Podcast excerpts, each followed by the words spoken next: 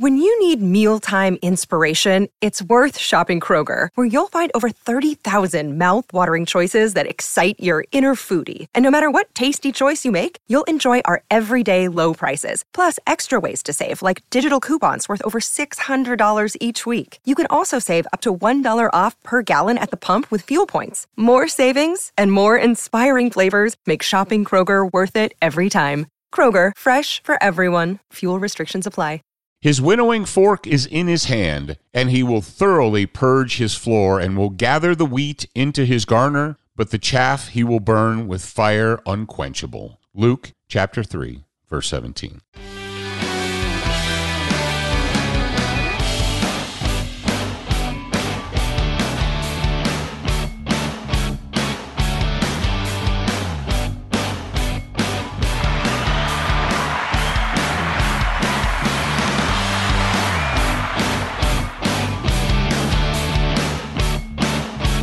All right, ladies and gentlemen, children of all ages, it is time for yet another Legion of Michael podcast. Thank you very much for being with me.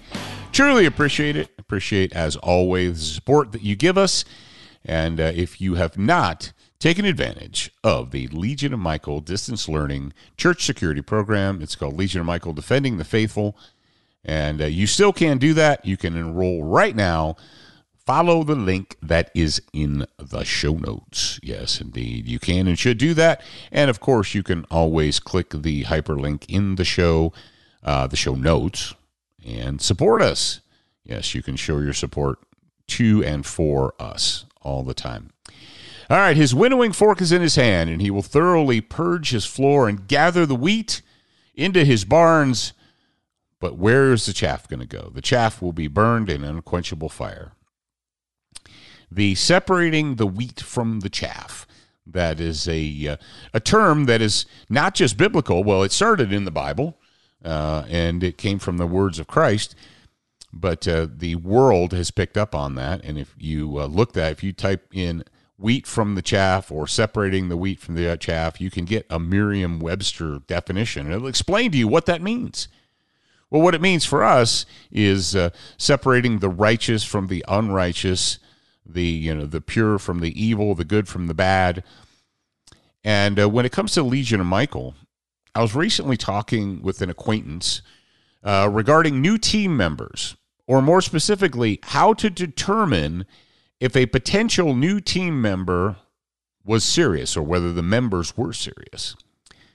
How do we know that that enthusiastic new member is genuinely interested in becoming part of a team or the team or your team and not just a member of the cool kids club. This is something that I mentioned in the book, uh, in the book Legion of Michael. How do we recruit members? How do we get new members for our church security team, our Legion of Michael church security team? Because, well, after uh, or when the institution itself is accepted becomes accepted, well, nat- what will naturally happen is it will be viewed as the cool kids club, right? Initially, you're probably going to have a lot of pushback. There's probably going to be pushback initially, uh, or maybe it'll be vice versa. Maybe everybody will want to do it at first and then nobody will, or whatever. But when people approach you and you obviously you want recruits you want dedicated people that's the name of the game. The name of the game is having people in there. But how do you know that they want to do it well because they want to serve do they desire to serve others or are they concerned with themselves and their own ego first? This is the question that i had this is a conversation that i had with an acquaintance recently he was telling me about a younger person, not a young, I mean, young, young, like, well, when you're my age, people in their 20s are young men. They're young people. It was a, a person in their 20s and how they were, had, had you know, approached him and they're like, I want to be part of the team. I want to be on the team. And like, yeah, I want to be on the team. Uh, and, and a lot of folks, you know, they, they view this idea of carrying the gun. I'm going to have the gun. I'm going to carry a gun. I'm going to be the cool guy. I'm going to be the guy that's carrying a gun. And let's let's face it. that is historically that's how institutions like law enforcement institutions and the military that was that's how one of the methods that they use to recruit, young people and they've got to recruit young people somehow they've got to get them excited about you know going through the training and and devoting their life to the craft or the service or what have you so how do they get them in there but as I mentioned before, and uh, well, if you've read the book, I don't mean to be redundant, but I've I've mentioned in the book is a desire to carry the gun is not necessarily an indicator of a really good team member. And this is the, my advice was this to this gentleman I was talking to. If you wanted to determine whether a new member or several new members or whatever, if you wanted to determine whether or not they were serious, then the very first thing that they should be required to do is go through the traumatic medical training course. The medical course. You know, guys come up to you and you're, they're like, "Oh man, I really want to to be on the team. I want to be on the church security team." You know, I'm I'm I'm good. I can shoot, man. I, I got it. This is my I got this gun. They want to tell you all about their gun and stuff. Um, and and I got this holster and I got this ammo and I, I can shoot. I'm like, cool, that's cool. I'm glad that you can do that. And here's what you need to do before you can be part of the team. You need to go to the two day, 16 hour traumatic medical training class. Now, they're going to do one of two things. They're either going to roger up, they're going to be like, yep, can't wait, it's going to be great. Or they will immediately start telling you how and why they don't need to do that. Oh, I already, I already, I already took, I already got all that stuff. Oh, you did? Yeah, yeah, yeah, yeah, yeah. I was, um, w- when I was in the army, we did all that stuff. Well, cool. It should be easy for you then. Or, well, at my work, we have to do uh, uh, CPR and Heimlich uh, research every year. The, the lady comes from the Red Cross. She, the lady comes in at right, and uh, and we do that and uh, yeah, so I already did all that. I don't, I don't, I don't need that. Mm, you don't need that. No. Ohio, ready for some quick mental health facts? Let's go. Nearly 2 million Ohioans live with a mental health condition.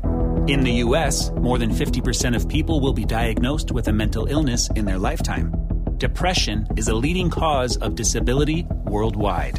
So, why are some of us still stigmatizing people living with a mental health condition when we know all of this? Let's listen to the facts and beat the stigma. Ohio, challenge what you know about mental health at beatthestigma.org. You see, it occurred to me as I was thinking about this topic is that uh, one of the reasons why schools, academies, universities like ours, why it's far more difficult to fill seats in a traumatic traumatic medical training class, like a Beyond the Boo Boo, eh, versus a handgun class, a concealed carry class, an EDC class, whatever. It's way harder to get people into medical classes.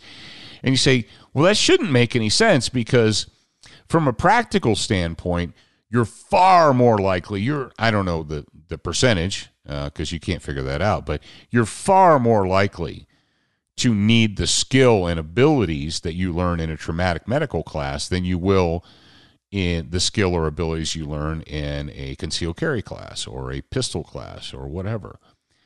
Uh, we've had dozens of, of graduates from our medical class contact us you know, and say, Hey, I took your class and you know this this happened. There was a car accident. There was an, a, an accident at work you know an accident on the farm at the ranch. This guy got hurt and i used what you taught me and i used the gear that i knew how to use to help save this lady this guy this dude's whatever their their life. That happens far more often than i had to use my pistol to shoot someone now i'm not saying that you shouldn't carry a pistol because you're probably not going to need it. No, that's not what I'm saying. What I'm saying is the chances that you're going to need the medical training far outweigh the chances that you're going to need the shoot shoot training, right? So why, if that is true, if that is a true statement that I just made, why is it so much harder to get people into medical classes than it is to get into shooting classes? I'll tell you why. Because the mentality is with medical training is that, and I've heard this from people like, oh, I just shot that guy. I'm not going to go over and put band aid on him, or I'm not going to go over and put bandages on him or tourniquets on him or whatever. I just shot him. Uh, we're not talking about that, but thanks for playing. The mentality is this when you dedicate yourself or when you decide to go to a traumatic medical training class, you're mentally committing to the idea that you're preparing yourself to serve others.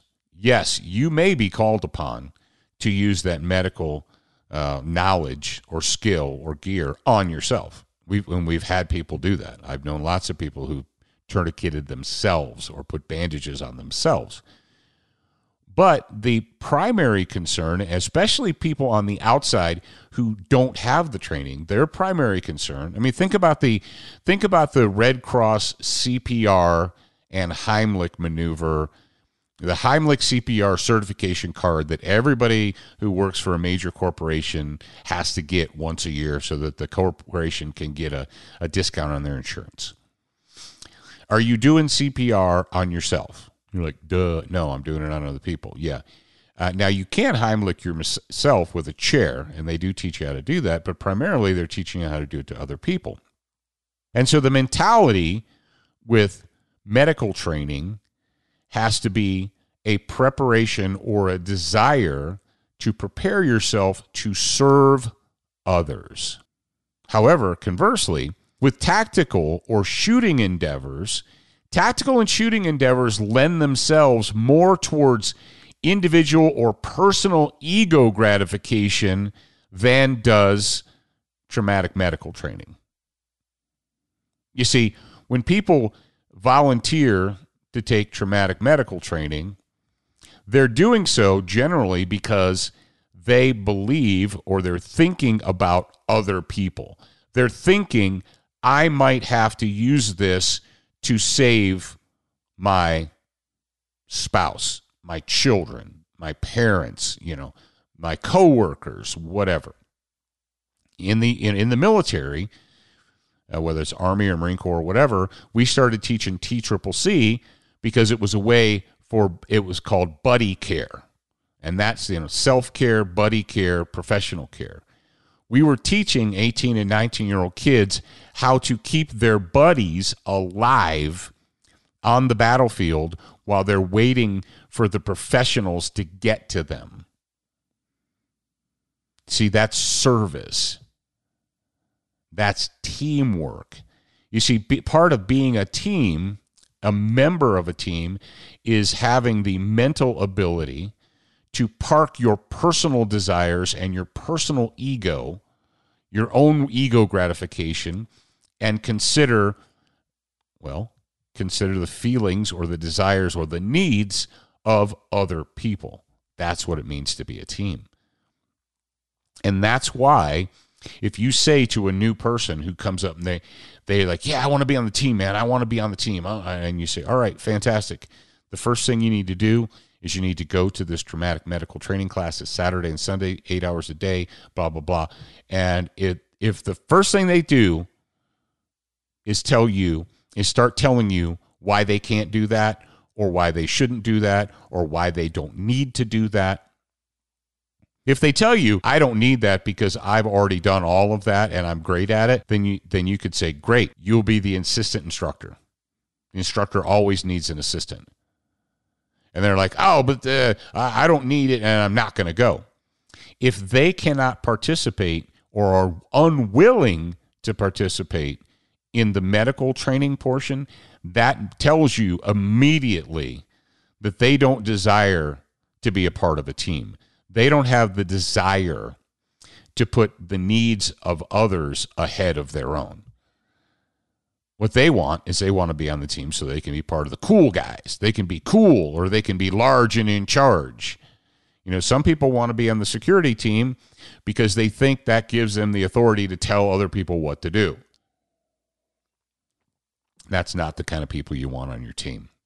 So I hope that, uh, and I hope that helped you. That is by separating the wheat from the chaff, the righteous from the unrighteous, the just from the unjust, the dedic- the people who are truly dedicated or who want to be dedicated uh, to being a member of a team and serving others versus those who just want to be part of the cool kids club for their own personal ego gratification. All right, ladies and gentlemen, children of all ages, it comes to that point in the time and the uh, in the show uh, where we engage in the warrior's prayer. Will you please join with me? Lord, I come before you seeking the strength and the skill to overcome my enemies. Grant me, I pray, the wisdom to recognize evil, the courage to confront it, and the strength to destroy it. In Jesus' name I pray this. Amen.